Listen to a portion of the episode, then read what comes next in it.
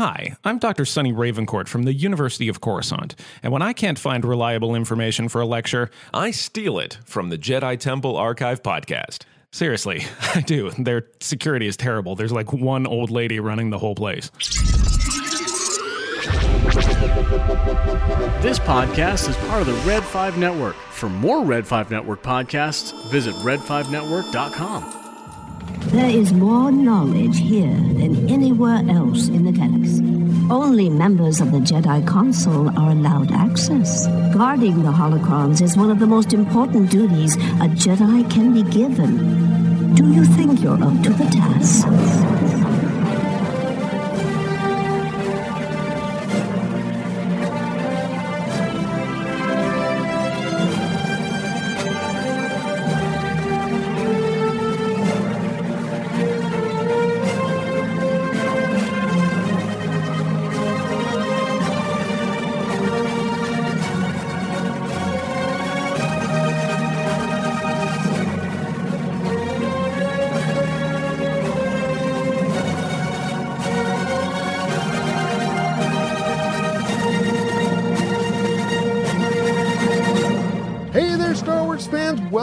To another episode of the Jedi Temple Archives podcast. I'm your host, Rob, and we are recording this episode on Thursday, October 15th, 2020. All right, so I am back once again with my trusty co pilot, Tom Howell, and uh, that is highly appropriate for this episode since we're going to be talking about the fastest hunk of junk in the galaxy, the Millennium Falcon. Tom, welcome back. Great to be back on the Jedi Temple Archives podcast, Rob. you know how much I love spending time here and, of course, with you. Right. And uh, since we've both flown the Millennium Falcon together, it's all too appropriate that we're going to do this episode together. That was pretty cool. I, I have to say, that was one of the highlights of our uh, journeys to uh, Batuu together is our chances to pilot as a team the Millennium Falcon once. I do not disagree. Uh, I do think uh, it'll be awesome when we get a chance to try to put the thing in Wookiee mode, if that is still a possibility. Uh, but uh, I, I know that is uh, something we've been looking forward to for quite some time. It's just a matter of we can uh, push all the switches and hit all the buttons at the right right time and uh, get enough people to actually fill the cockpit with six people who are like minded. I think maybe in February we'll have a chance. Yeah, I think between yourself, myself, our wives, and possibly Pat and Charles from the Conversations podcast, we may be able to at least attempt it. Getting it done is another question, but we, it'd be fun to give it a shot anyway. I have a sneaking suspicion we'll be able to pull it off. But yeah, this is an episode that uh, that I can't believe I haven't gotten around to before episode sixty-one. Uh, certainly uh, a character in its own right within the Star Wars franchise. Probably the only uh, you know, non-human, non-droid, non-alien to actually be considered a character, uh, given that it has so much personality and uh, and is so integral to so many of the storylines. It's so unique. It's just a unique ship. You see a lot of these ships throughout the Star Wars universe that you see one X-wing. I mean, some of them are a little bit more stylized, and you can tell the difference between them. But they pretty much look the same. Tie fighters look extremely the same. You know, just star destroyers, everything else. Uh, but the Millennium Falcon, now I know there are other ships that are like it out there, but you don't see them a lot. And it's so it's got this plus, you know, with all the modifications on it, it's pretty distinctive. You know when the Millennium Falcon is on the screen. Yeah, absolutely, and it uh, it is interesting because this is definitely one of the most heavily modified ships I think in all of Star Wars as well. Uh, you know, it's it's supposedly there's thousands and thousands of these uh, YT 1300 freighters floating around the universe, but uh, we really only see the Millennium Falcon, even when we catch a glimpse of that in uh, in episode three, kind of coming into land there at the Imperial uh, shipyard there uh, near the Senate. Um, you know, that was confirmed by George Lucas to actually be the Falcon, although this would have been prior to it being in the ownership of Han Solo. So, uh, you know, we don't really see any other YT 1300s within Star Wars. No, I think that that's with a purpose. I mean, it'd be kind of what why try and mess with people to think that that might be the Millennium Falcon in the background? Just let's say it is the Millennium Falcon out there. But yeah, um, Corellian ships, they were famous shipbuilders. They built lots of these and lots of ships that do have somewhat of a similar shape to the Millennium Falcon. They're based kind of on the same YT principle, uh, but there really is only one Millennium Falcon. Let's face it. Absolutely, and uh, you know one of the interesting little tidbits about the Millennium Falcon, if you get into the making of Star Wars, uh, the book by J.W. Rinzler, Jonathan Rinzler, uh, is that you know he kind of it kind of goes into a lot of depth about the original design of the Millennium Falcon and kind of the process that Lucas worked through. Um, and the interesting thing about that is that originally it was set to look nothing like what we know the Millennium Falcon to be today. It was uh, a design that that eventually morphed into the uh, the Rebel blockade runners, the Corellian corvettes like the Tantive 4 that we see uh, at the beginning of of A New Hope, and uh, it turned out that, that that design was a little bit too close to some ships that had appeared in the movie Space 1999 and Lucas decided he had to go another direction with that and lo and behold he gets his epiphany for the most popular ship in Star Wars, arguably, from uh, a burger that he had taken a bite of and set down on a plate next to an olive on a on a toothpick. Totally makes sense why it looks the way it looks, right? You're looking at a burger. There's the Millennium Falcon right there in front of you. You took one big bite out of it. It's sort of round with a little side piece off of this. It's perfect. It's just hilarious where the insight, where these this creative process comes from from so many of these uh, wonderful creative people in and out inside and outside of Star Wars. Yeah, and uh, you know certainly Lucas was known to love a, a good burger. Uh, actually, he was sitting, I believe, in the same burger joint uh, the day that Star Wars came out in the theater, and uh, they could see all the people lined up in front of Mann's Chinese Theater. It wasn't really supposed to be carrying the movie, uh, and and he and the folks that he was having lunch with were trying to see what all the hubbub was about because the line was wrapped around the block, and lo and behold, it's his picture uh, beginning what you know at the time they couldn't possibly have known was going to be something that was really going to change movies for for all time really. No i mean there was no idea out there that this film was going to be to you know basically change fandom as it is and and change the world of filmmaking in so many different ways just all started from this and how could you imagine you're you're there you're just you as it was you were struggling to get this film into theaters you had to bargain with people uh, you know saying that we won't let you show this one film if you don't watch put Star Wars in there as well so how can you expect them to be lined around the block to see this movie. So, uh, you know, pretty fascinating. Yeah. And uh, thankfully, we were both around when the film initially came out. I don't think either of us were there for opening day, but uh, certainly that summer uh, we were we were swept up in that whole sensation, and and it was a great time to be a kid. And uh, it's one of those things that allows us here, forty some years later, to still kind of be kids every time we see it. So. Uh, it's a beautiful thing, and the Millennium Falcon is certainly sitting right at the core of that. Yeah, really. I mean, there's so many interesting characters within Star Wars itself. You brought this up at the, the lead of the show. You, you, know, you, you talk about, you know, Han Solo and Princess Leia and Luke and even the droids, you know, they're not supposed to be living or, you know, but they do have a life of their own. But so does this ship. And does it have a brain? Well, yeah, I guess it does. As a matter of fact, it seems like it has three brains, yeah. but, uh, you know, it's not really a, a speaking character in any way, but yeah, it is as much a character in these films as Chewbacca or or Han or Luke or any of the others. And when you see it on the screen, I can remember, you know, when The Force Awakens, you know, we didn't get to see outside of the very quick glimpse you were talking about in Revenge of the Sith. You didn't get to see uh, the Millennium Falcon throughout the prequels. And when you first get that glimpse of it, in The Force Awakens. You, it took your breath away. You were so excited to see the Millennium Falcon, one of your favorite characters,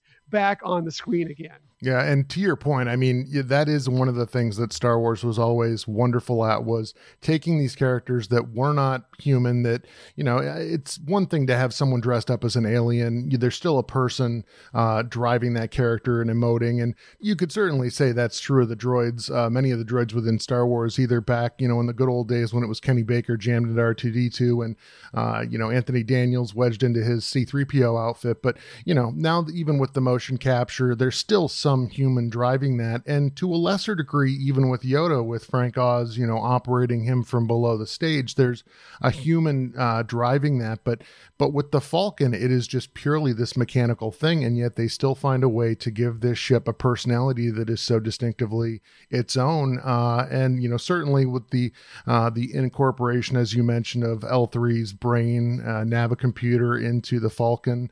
Um, and there's a couple, as you mentioned, there's a couple other components that go into that ship's computer, uh, kind of prompting C3PO to talk about what a particular or peculiar dialect the ship had, right?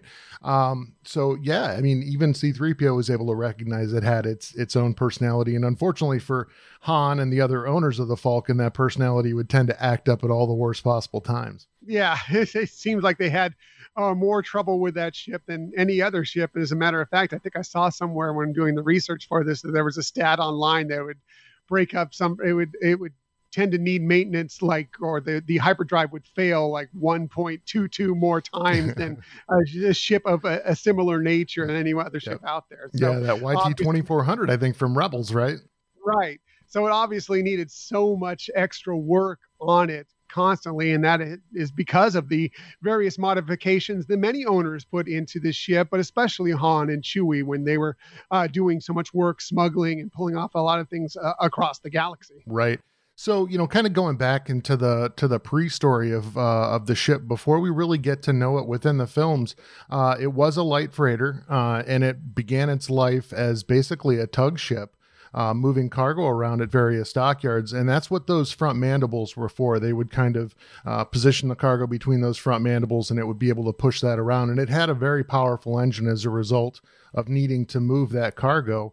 Uh, I don't know that that necessarily makes a ton of sense. Everything's weightless in space, right? But uh, for the purposes of the story, that's that's the direction they went with it, and that's kind of one of the reasons that when Lando got his hands on it, you know, he recognized that powerful engine had a lot of potential, uh, and, uh, you know upgraded any number of components on the ship and kind of turned it into his own little special uh, starship, including adding that uh, that life pod that we see them jettison in Solo. So short lived uh, that little component was. Uh, but the other interesting thing that uh, that I had read, kind of looking into this a little bit, was that it began its life uh, just really with with an operating number. Uh, much like many of the stormtroopers, right? It was the YT uh, 492 727Z was its was its designation. Eventually, uh, kind of during the Clone Wars, uh, it was picked up by a group called the Republic Group, and uh, they were the ones that initially registered it with the formal name, and that was the uh, Stellar Envoy. So it was not always the Millennium Falcon. It did have, uh, you know, it did have some backstory to it prior to coming into the possession of Lando, as we see in Solo, and kind of one of the interesting things about that is that it was really Lando who took the ship, which had actually been scrapped at one point um, due to a collision with uh, with a cargo freighter, and heavily modified it, completely restored it. When we see that pristine Millennium Falcon in uh, in Solo, a Star Wars story, that was basically all the result of Lando just basically recreating that ship and making it his own in that version of the Millennium Falcon. I mean, let's just face it, that shouts Lando. Yeah. It's sleek, you know, even filling in with the uh, with the escape pod in the in between the mandibles there to make that a much more clean look. Right. It's clean. There's the cape room. oh, that like wasn't the, standard equipment on it. right, they didn't have come with a cape room right out of Corellia. Right. Uh, you know, it, it, you know, it had a, a, wet bar in the middle of it. You know, with, with the sound system. It was so Lando. It was perfect. Yeah, and. Uh, not like Han. When Han and Chewie had it, you know, you see all these stains on the wall. It was pristine inside when Lando walked. It was so jarring to see that too. I, you know, that was one of the things that jumped out at me when I was watching Solo in the theater was just to see that ship so pristine on the outside, and then you walk in and all the padding is just this glistening white uh, as opposed to that you know dirty uh, aged yellow that we see within most of the films. Um, you know it kind of immediately makes your brain go to oh my god what did they do to this ship to to turn it into this you know wreck basically uh, as luke says. What a piece of junk. Right.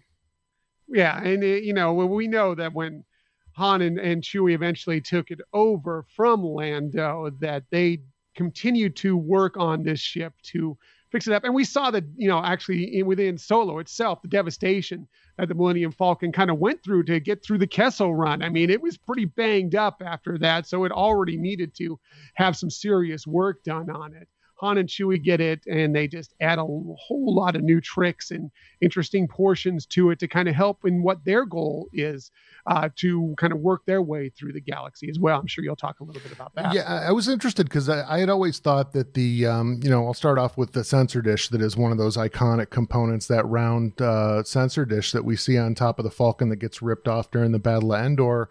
And uh, you know, I'd always I'd always thought that was something that was added by Han or maybe even Lando, but it turns out that that was actually that actually predated Lando's possession of it. Um, and they call it a rectenna, which I think is hilarious because it's the if there's you know one thing that it's not, it's rectangular. Uh, but I think that's more in reference to the fact that the original uh, part for that particular ship was rectangular, and that was actually what got installed on the on the Falcon after that um, that round sensor dish got ripped off uh, was the rectangular uh, sensor dish that was stock on that ship originally. Yeah, and it makes sense that they would have, uh, you know, when when we talk about, you mentioned the Republic Group, which owned it as the Stellar Envoy for some point, and that is a we don't know a lot about that group. Yeah. Um, there is some speculation that the Jedi may have had something to do with that, but that is all complete speculation or legends. Right. Um, we don't really know for sure what the, what the facts are behind it, but it would kind of make a little sense that it was running some little kind of behind the scenes missions back there, and they would need this antenna that could, you know tell them what was out there so they can uh, go around some of these issues that might occur, some of these uh, people that might get in the way of them trying to uh, accomplish these missions. Yeah, and it was, I mean, that was like a military grade piece of equipment, right? So that would detect other ships well before they could detect the Falcon, which, again, you know, Han always liked to kind of boast that he never backed down from a from a fair fight. But you know, as a smuggler, I think the the main goal there is to get your cargo where you where you need to get it, and uh, certainly to have the ability to avoid uh, any imperial entanglements uh, you know if they if they were to run into those would be preferable to an all-out battle although you know we clearly see that they're uh, quite skilled in a battle if it comes to that. Yeah and that was one of the things that uh, really drew him um, to the ship or drew them all to the ship is that the fact that it was this really fast ship one of the fastest ships you'll find. Han Solo. I'm captain of the millennium falcon Chewie here tells me you're looking for passage to the Alderaan system. Yes, indeed. If it's a fast ship. Fast ship? You've never heard of the Millennium Falcon? Should I have? It's a ship that made the Kessel run in less than 12 parsecs. I've outrun Imperial starships. Not the local bulk cruisers, mind you. I'm talking about the big Corellian ships now. She's fast enough for you, old man. It was so fast and so maneuverable for a little bit larger ship, but it was also very sturdy and had the weapon power on it of some of the uh, the really bigger ships, the capital class ships out there. So not only was it maneuverable and super fast, but it was also very strong in a fight. It could it could really battle against uh, virtually anything out there. Yeah, uh, actually, one of the funny things about the Falcon, um, and I don't know that a lot of people necessarily are aware of this if they're just kind of casual viewers of the movie, but there was always a disconnect between uh, A New Hope and and then uh, Empire Strikes Back when it came out because in A New Hope the Falcon only has three landing struts. Uh, and in Empire Strikes Back, it has five. And so there was always kind of this, you know, what's the story behind that? And that's part of what Solo gives us when Han Solo uh, pulls that maneuver where he puts out the landing, the landing gear, and uh, basically scrapes it across the the surface of the meteor or whatever they were going over uh, to take out the TIE fighters behind him. He rips off two of those landing struts. And that was kind of uh, a little bit of, uh, you know, retro. callback to to what the difference was between those two films. Uh, clearly, you know, once uh, Han joined the rebellion, they helped him get it back up to snuff. Well, and he was always working on it because of the fact that they he added so many different things, components to it uh, throughout his years of owning it. You know, to boost the shield, uh, to make the cargo holds where you could not uh, find them with a scanner. Yeah. You know, so they, there was so many different things that went into it, and that is part of the reason why they always needed so much work. Why you always saw Chewie, eh, especially and Han, yes, having to work on this ship because they added so many different pieces that weren't stock for this ship that you know they they didn't necessarily quite mesh. So they kind of always had to tinker with them to make sure that they worked as best they possibly could. Yeah, and I was kind of, you know, I guess in my own head, I kind of figured the other reason they didn't like to have other people working on the ship is just because it did look like such a piece of junk, right? That that uh, I think one of the biggest advantages they had is that people would take a look at that ship and automatically assume it wasn't a threat, automatically assume it wasn't going to be able to outrun them, outgun them, outfight them. Uh, so uh, you know they basically were able to keep their cards close to the vest, which you know as a as a big time sabacc player, that was something that Han would have been pretty careful about, I think. It was a little bit, you know, when they actually ended up fighting with rebellion, it's like, okay, now you pretty much know when you see the Millennium Falcon because it does stand out out there above any other ship. You know, you can see a random X-wing and you say, okay, that's an X-wing, probably with the rebellion, but that could be any pilot in there. It could be Wedge, it could be, you know, it could be any of them. Um, it doesn't necessarily have to be Luke, but you pretty much knew when the Millennium Falcon was flying by. That's probably Han and Chewie in there. That's not just a random uh, YT somewhere. I mean, who knows? Maybe people did think that in throughout the galaxy. I mean, it, we, it was a big galaxy. We know that not everybody knew everything that was going on um, with various um, characters throughout, including like the Jedi. Many people had no idea that the Jedi even existed. Right. Uh, so maybe they didn't know about the Millennium Falcon, but they definitely became much more noteworthy than they were before the Battle of Yavin. That's for sure. Yeah, there would have definitely been legends floating around about them that uh, that people would have heard, and certainly within uh, you know going back to to Han winning the Falcon from Lando, uh, you know the story that they told in Solo was definitely a departure from what had come before that. Um, you know, back in what is now Legends, Han had basically played a sabacc tournament. Uh, beat all comers essentially, and then the the main prize was that he was going to get a pick a ship out of Lando's shipyard. Uh, and the Falcon was Lando's personal ship, but it did not look the way it looked in Solo. It was, you know, it was more the beat up version of the Falcon, uh, and it was that way specifically because Lando wanted people to down, you know, to to make the assumption that it wasn't a very good ship, and Han was uh, smart enough to pick up on that and. Uh, selected that ship and and clearly set Lando off, which I think you know is for me, I think it was a little bit more fun a backstory and, and would have played more into the reaction that he got from Lando in Empire Strikes Back. Although, uh, you know, certainly after what he did to the Millennium Falcon in the uh, in the events of Solo, basically wrecking it, um, and then you know later stealing that uh, that skifter card from Lando uh, during the tournament and kind of keeping keeping him from winning the big pot at the end. Uh, you know, it's certainly a serviceable story, but you know, le- there are some things within Legends I think that uh, you know I was sad to see them do away with, and and certainly provided a lot of fun backstory to some of these characters. Yeah, and that, that is a very interesting one, and it makes total sense as well. I, I have no problem with what uh, took place, what uh, in Solo itself, and how they decided to tell that story in a different way. Of course, if you had known for many years uh, about the tournament, and you know, and, and that was so you were kind of hoping and expecting that that's how it would play out in Solo, but obviously they had a different story to tell there, um, and that was part of the reason why a lot of, of the expanded universe did end up going into Legends because uh, Lucasfilm wanted to be able to tell their own stories, not just have uh, uh, many other writers uh, out there telling stories for them. So um, they decided that this is the best way for us to tell it, and it works as well as possible for us. Um, you know, hey, um, I'm a fan of Solo. Yeah. Um, I, you know, I think it's it's it, it really took a hit uh, during its time, and it, it really was unfortunate that it, it died so much in the box office itself. But I think more people have picked it up, uh, you know, whether it be on digital or when now on Disney Plus or wherever it is, have realized and maybe you know they didn't get to see it in the theater that it is a pretty good film. It's a perfect film, not by any stretch of the imagination, but it is a fun, entertaining ride, and I think the storytelling in it. Um, for the most part, makes sense. Yeah, I think probably that film more than any other in the Disney era uh, was the victim of things that had nothing to do with the film itself.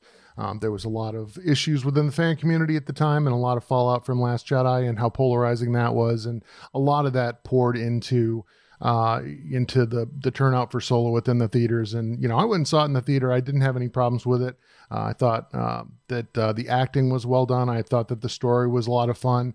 Uh, I love the fact that we now know you can boot a starship. So it's nice to know that you know if you don't, right? they're going to make you pay those fines one way or the other, unless you get Tobias Beckett there and uh, Chewbacca to help you get the thing out of out of gridlock, right? So, um, but you mentioned a little bit about some of the upgraded equipment that they had on this particular ship, and certainly when you think of the Falcon, you think of the fastest hunk of junk in the galaxy, and that was due to what was essentially a Class One military hyperdrive um, that they had done some modifications or had some modifications done on to, to make it a 0.5 class uh, hyperdrive, which basically means it was twice as fast uh, through hyperspace as any of the Imperial ships. So that alone, uh, you know, it kind of makes me wonder why more ships didn't go for that. Um, but uh, again, Han Solo, there's a lot of backstory to that. There's a lot of stories about how that got modded. Um, unfortunately, not many of them in canon these days. Uh, but you know, there were uh, friends of Han Solo on Nar, uh, Nar Shaddaa that uh, that he would go to for some of his modifications, and uh, that was basically the smuggler's moon uh, surrounding the Hutt home planet of of Nal Hutta. So I think that some of that stuff would be fun to bring back into canon, but not really appropriate for what we got right now. So. Uh, and then the other thing that you mentioned with regard to the weaponry and the armament and everything, as you said, I mean, they did have the Duralloy hull plating that basically gave it a hull that was as strong as most of the capital class ships, and yet they have engines that make it as agile and fast as a as a starfighter. So it really was the best of both worlds, and we see that kind of at the end of the Rise of Skywalker, where you've got Poe wanting to go to the rescue of Finn and Jannah on that uh, collapsing star destroyer, and Lando just blows right by him in the Falcon. Yeah. The one thing about the Falcon, you know, obviously the size was a was an issue for it, you know, as far as trying to get through some of these smaller places we saw, you know, during the Battle of Endor, it trying to basically get through the uh the the second Death Star there and, and nearly not make it. As a matter of fact, that's when it took, knocked off that uh, antenna that we were discussing earlier. But it it still considering its size, it was amazing how fast and how maneuverable it would be. It, would, it was easily as maneuverable as an X-wing. Um, you know, maybe not obviously as a Tie fighter, but it can move, shift, and still fire um, with amazing gunpowder, gunpower, firepower. Um, no gunpowder, I don't think. They're out there packing the barrels in zero G. Western, I don't think there was a lot of gunpowder flying around.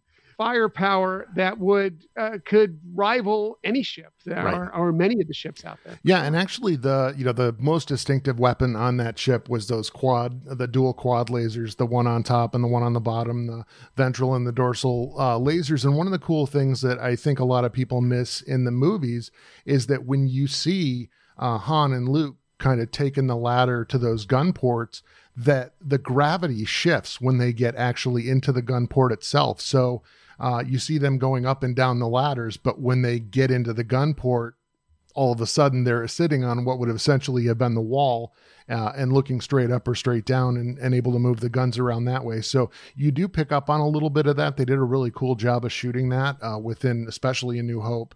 Um, and that is something that I think a lot of people miss when they watch the film. Yeah, it's it's you got to feel like when you were to go and climb down uh, to the bottom turret, that that feeling of it suddenly move your whole thing shifting upward. It had to be a little strange for Right. you. Maybe makes your stomach turn a little bit, you know, when that first happened. But I mean, when you look at the Millennium Falcon, you look for many of the Star Wars ships for that matter. Obviously, there is a some sort of device that gives them gravity. You can walk around the ship. You're not floating around the ship, even though you're out there in deep space. Uh, but this ship had that ability to, no matter where you were, when when you went into those turrets, you felt like you were right up. And I believe that uh, something similar to that was in within the Death Star itself as well. That they had that uh, as, at some point, and that some of the um, uh, not elevators. I'm The sorry, turbo lifts, yeah. turbo lifts. Thank you. Um, that they would actually have to kind of go through that too. Like you be if you be turbo lifting from one part of the Death Star to uh, the other part of the Death Star that was maybe facing downward. That that would have to there would be that shift within it as well. So um, really cool stuff and interesting. You know how does that work? I don't know, but it works within Star Wars, and that's good enough for me. They had uh, special medicine for space vertigo, right? Yeah, right. I know. I, I have a little bit of air sickness. That I think that would really be problems. There would have to be some sort of bag within those turbo lifts or within this for me. I'm telling you. Again, I'm just. Uh, it would be fun to do, but uh, yeah, I think you're right. I think that there would potentially have to. We're going to have to believe that space medicine has uh, has progressed far enough. Um, well, I guess this was all a long time ago, right? In a galaxy far, yeah. far away. So apparently they've already fixed this problem and we're just stuck with it here. Um, yeah. yeah. out there a galaxy far, far away so we can get rid of all motion sickness. We're just going to have to settle for Batuu. So, uh, yeah, in addition to the the quad lasers that they had, they also had concussion missile tubes, which you don't really see them using a whole lot within the films. Uh, but the one thing that we do get to see, especially right there in A New Hope, is the Blastech uh, ground buzzer blaster cannon that pops out kind of as they're uh, getting ready to escape in Empire Strikes Back, I believe, there in the ice cave on Hoth, where that thing pops out and takes out some of the stormtroopers. Yeah, it's just kind of a, a defense mechanism that helps them uh, get away, give them enough time to get away if they're being attacked from the ground. So, yeah. um, just uh, one more modification that uh, Han added to the ship to kind of get done what they need to get done. Yeah, that and uh, and they, it's interesting to note that the uh, Falcon actually had three different shield generators, uh, two on the front and then one on the rear to protect the ship. So that seems like overkill, but uh, once again, it goes back to your earlier point about the fact that this thing had the defense capabilities uh, equivalent to what would be essentially capital ships, uh, as opposed to a light freighter, uh, which is what it was classified as. Yeah, I mean, they just, you know, uh, Han knew the trouble that he was going to run into, possibly. You know, obviously, he wanted to avoid it at all cost if he could but you know it's smuggling is a dangerous game and so you want to be sure that one you have a fast ship a strong ship a ship that can see when things are coming ahead of you and a lot of these modifications either they came with the ship ahead of time or he added throughout it and uh, you know and it was mostly there to make sure that the job that they did uh, would be, be able to be performed uh, to the uh, utmost of its capability. Tom's explanation there was so good that a light shone down on him from above, right in the middle of it. Nicely a little bit, or come in and decide that I needed a little more light. Right, exactly. awesome. Uh, so yeah, uh, the other thing that I think we we have to talk about is, as you mentioned, the fact that the Falcon, you know, the Falcon's uh, computer system was made up of those three droid brains, and we we do see L three uh, get integrated into the ship. But on top of that particular droid brain, there was also a V five transport droid brain that got integrated into the Falcon's computer, uh, as well as um, uh, what was the other one? I think it was a slicer droid. Yeah, uh, there were what was there three droid uh, brains within it altogether. Yep. L three being the last of the ones yep. added, which is pretty much uh, what what it ends up being the navigation yep. Uh, device that they use pretty much when they try and jump to hyperspace. and that, that is what uh, kind of affects it. So yeah, and uh, the, you know interesting stories of uh, you know that they don't exactly all the brains within the Millennium Falcon don't exactly always get along with one another. So you know one more thing to go wrong in the Millennium Falcon. You know you're already having some of the uh, different modifications acting up on there, but even the you know the the brain of the Millennium Falcon itself is having some troubles with one another. Yeah, I've seen some excerpts of uh, some of the some of the events that kind of took place as they were trying to integrate L three into the into the Falcon's computer, and uh, you know she kind of felt like she was being tricked into it, and and the Falcon's computer was basically saying, "Look, you got two options. Uh, either you do this and they live, or you don't do this, and the ship and uh, and Lando are going to be destroyed." And certainly L three and her affection for Lando caused her to to choose that to uh, to go forward with that integration, and is part of why she became part of that computer.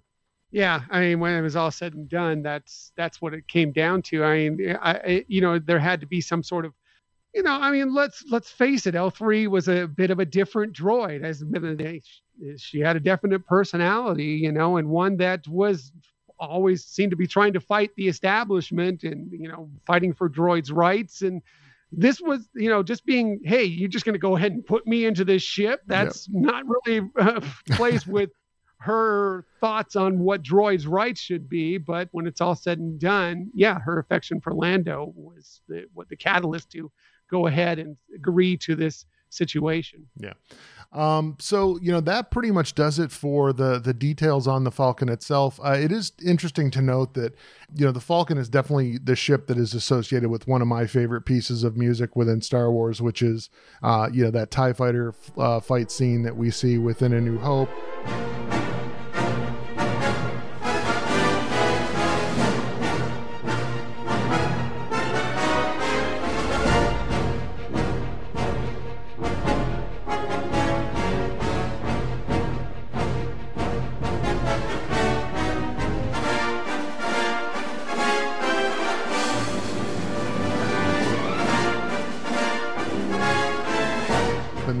Carries over into uh, the theme that John Williams actually put together for the Millennium Falcon within the Force Awakens. There's some notes of that, some notes of the uh, the Rebel fanfare uh, that is very popular as well, and it even carried forward into that uh, battle that we see where the Falcon arrives in the Last Jedi.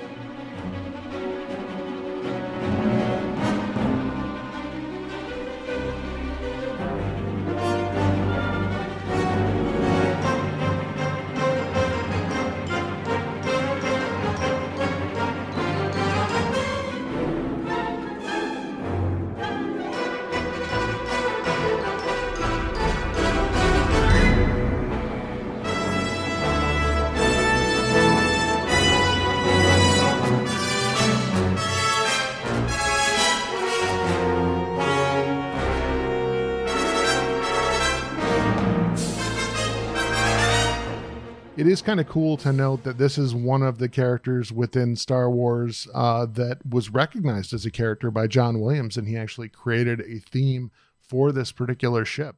Yeah, and it makes total sense. I mean, I, I think we all agree that uh, Millennium Falcon isn't just uh, another uh, piece, another prop out there, Right. even though, you know, it's mostly a model or uh, CG throughout all the movies. It really is a character that we know and love very much and are, are always thrilled when we get to see the Millennium Falcon pop up on stage. Part of the reason why, um, you know, it's the centerpiece of Batuu, the centerpiece of uh, Star Wars Galaxy's Edge, and that everybody's got to get that picture in front of the Millennium Falcon. I posted uh, up on Facebook. I was uh, changing up my my banner picture out there, and it was uh, I was trying to figure out what I was going to put up there, and looking through my pictures, and it just recalled back to the day where it was uh, the second day of the opening of uh, Star Wars Galaxy's Edge at Disneyland, and uh, Michelle and myself getting out there and getting a picture in front of the Millennium Falcon, and then what a glorious day that was because it was us getting, it was a character meet and greet. Right. It was a picture with one of our our favorite characters from the Star Wars universe. Uh, Sponsored by Kleenex. Yes, many tears i think have been shed by many star wars fans in front of that ship. Um, and you know certainly as as people that have visited numerous times uh, galaxy's edge i think it goes without saying that no matter what the crowd level is in galaxy's edge the one place you can always guarantee that you're going to find people there is right there in front of the falcon getting their pictures taken. Yeah. And by the way, a great tip for someday, whenever it may be, when Disneyland opens up again, and someday, whenever it may be, that they're again doing fireworks spectaculars. Uh, a great spot to watch the fireworks with a, just a wonderful ambiance is uh, to go just kind of uh, there's that little rise where you go up the steps and then there's docking bay 7 food and cargo Mhm. and there's that railing outside of it there Yep. lo- overlooking the millennium falcon go there uh, just lean against that railing about 15 20 minutes before the fireworks begin and you get this great view of the fireworks going up above the spires Mhm. right above the millennium falcon it is a wonderful and just a cool especially for a star wars fan cool place to watch the fireworks spectacular Yeah, and within Walt Disney World as well. I mean, you can definitely see some of the some of the fireworks there. Um, but uh, one of the interesting things about how they did Galaxy's Edge, and we've talked about this before, is that while it has a lot of the same components, that uh, a lot of the coloring of of the rock work and you know kind of the theming of some of the the areas around there are done differently. So uh, certainly, even without fireworks, just the way they light up that land at night and the way they light up the Millennium Falcon uh, is really impressive to see. And, you know, certainly if you have not had a chance to visit either of the Disney parks here in the United States, uh, and to visit more specifically Galaxy's Edge, we would recommend that because uh, being able to get in the Falcon, to climb into that cockpit, to uh, undertake a mission for everyone's favorite rogue that's not Han Solo, good old Hondo Ohnaka, right? Um, right I should have brought uh, Pat and Charles on to to do the voice for us. Ah, that is where you are wrong, Chewbacca. This used to be Han Solo's ship. I am the captain now. Possession is nine tenths of the law. Ha ha! oh, just find me more coaxium. And if you're not familiar with Hondo, you definitely got to go check out. I think it was episode two uh, of JTA where Tom and I uh, had talked a little bit about Hondo Ohnaka and some of the other characters within Galaxy's Edge as well. So check that out. But yeah, it is uh, it's one of those amazing things about going to Star Wars Galaxy's Edge is that you can actually walk through the Falcon, you can have your picture taken, uh, kind of in that uh, entertainment bay of the Falcon where they've got the Dejarik table and where the Porgs have been nesting, and then uh, basically get an opportunity to fly that ship yourself uh, in pretty impressive fashion. Yeah, Chewbacca's Dejarik table, Yes. by the way. Yeah. I, I didn't know. I didn't know until I was doing the research that it was Chewbacca that asked for that to be added because he's such a great player. He doesn't cheat. Oh, maybe he does cheat all the time, but you know, even though he's being blamed for cheating all the time, apparently he's just really good at playing that game. Right. So he wanted it there for a little bit of fun. But um, one of the things about uh, the Millennium Falcon, Millennium Falcon Smuggler's Run that I wish, and I, I love the you know actual attraction itself, getting in there, getting in the cockpit, you know, performing whatever task it is uh, within the Millennium Falcon. But just getting in that room and looking around, I really wish we, you had a little more time in there Right. because I just start to get looking and they seems like they're calling up your team, your group to go in there. I would really, I could sit there and explore that little room um, for hours, I think, because there's so many, they did such a great job of, of decking it out.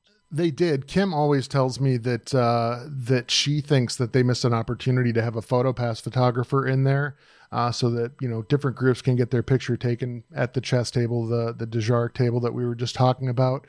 Um, and it makes a lot of sense to me. I, I kind of hope that they do that at some point in the future because unfortunately there are groups that get in there and they kind of sit down as a place to just hang out while they're waiting to get their chance to fly the Falcon. And uh, even if you're not, you know, usually you've got to have someone in your party take a picture. You've got to hand off your phone to someone else to take the picture. And I think they could definitely streamline that by adding a photo pass photographer in there that would uh, kind of keep people moving and make sure everyone has the opportunity to get that picture. But as you pointed out, there's still plenty to look at. Um, every once in a while, the the alarms will start going off, and uh, someone's got to find the correct button to push. So that's always uh, always fun to see people scrambling for that as well. But if you have not had a chance to check that out, I mean, uh, it's it's hard to describe. You get you get a amazing kind of uh, view from above the ship as you're going through the you know the dock area there, and then once you actually get on board, uh, the feeling of actually walking into something that you've only seen in a film is uh, pretty indescribable. Yeah, just walking down the corridor uh, leading into that uh, sort of main complex area, the living quarters of the Millennium Falcon. There is, it, it's pretty when you when you do it for the first time as a Star Wars fan, it's pretty overwhelming. You know, I mean, just to see this thing that you've been seeing in the the films for so long come to life, it's it's pretty amazing. But yes, they um, the view of the Millennium Falcon from so many different angles as you're in that docking area. Um, it's the, the detail work they've done on it. it. I mean, they didn't they didn't miss an inch on it as far as um, little scorch marks and different antenna and all sorts of different interesting things to look at. I could stare at it for I have for Yeah. a long time. Yeah. And I'm sure there's still things that we've missed. So, uh, fortunately, we've got an opportunity coming up in February to do that once again. So, we're looking forward to that. I think we're going to have a lot of fun. I'm sure we won't be on here talking about it before or afterwards. And uh, until then, I guess we're just going to have to settle for for hanging out on Skype and talking Star Wars in the uh, in the interim.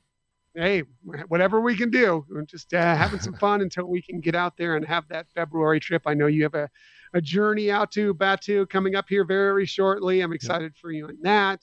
And uh, eventually we're going to get out there somewhere in 2021, early 2021. And um, it's going to be thrilling as it always is. Awesome. Well, Tom, thank you once again for joining me to talk a little bit about the Millennium Falcon. Certainly, folks, if you are interested in dropping us a line and uh, letting us know what parts of the Falcon or what scenes with the Falcon are your favorites, definitely do so. You can just drop that to our email at jtapodcast at gmail.com. Uh, but I'm going to go ahead and let Tom drop the information on where he can be found with his wife at the Hyperion Adventures podcast. Thank you. Yes, I do do a separate podcast. And Although I love being on the Jedi Temple Archives podcast, I do uh, do a Disney focused podcast with my beautiful wife, Michelle. We do talk Star Wars. We do also talk Marvel. We talk mostly about Disney and Disney parks. And if you ever want to find us, uh, you can uh, pretty much track us down anywhere that you get podcasts. However, the very best place to find us is on our own website, HyperionAdventurespodcast.com. Uh, we also uh, have a YouTube channel. You can do a search for Hyperion Adventures Podcast. Will come up. Most of our episodes are on there. We just uh, videotape them. So if you prefer to watch people speak rather than just listen to them, you can see uh, how great my wife looks and how goofy I am. Uh, we also follow us on social media. We're both active on social media. We're on Twitter at Hyperion Podcast and Facebook, Instagram, and Pinterest at Hyperion Adventures Podcast. Awesome. And you can find us, as I said, uh, jtapodcast.com is probably the easiest place or at any of your podcatchers. Uh, you can shoot us an email at jtapodcast at gmail.com. Uh, we've kind of reduced our social media footprint. We are right now only on Twitter at JTA Podcast and you can find our Pinterest board at JTA Podcast as well. So uh, I think that's going to wrap it for us. Tom, once again, thank you for coming on. And uh, for the rest of you, hope you guys all have a wonderful week, and may the force be with you.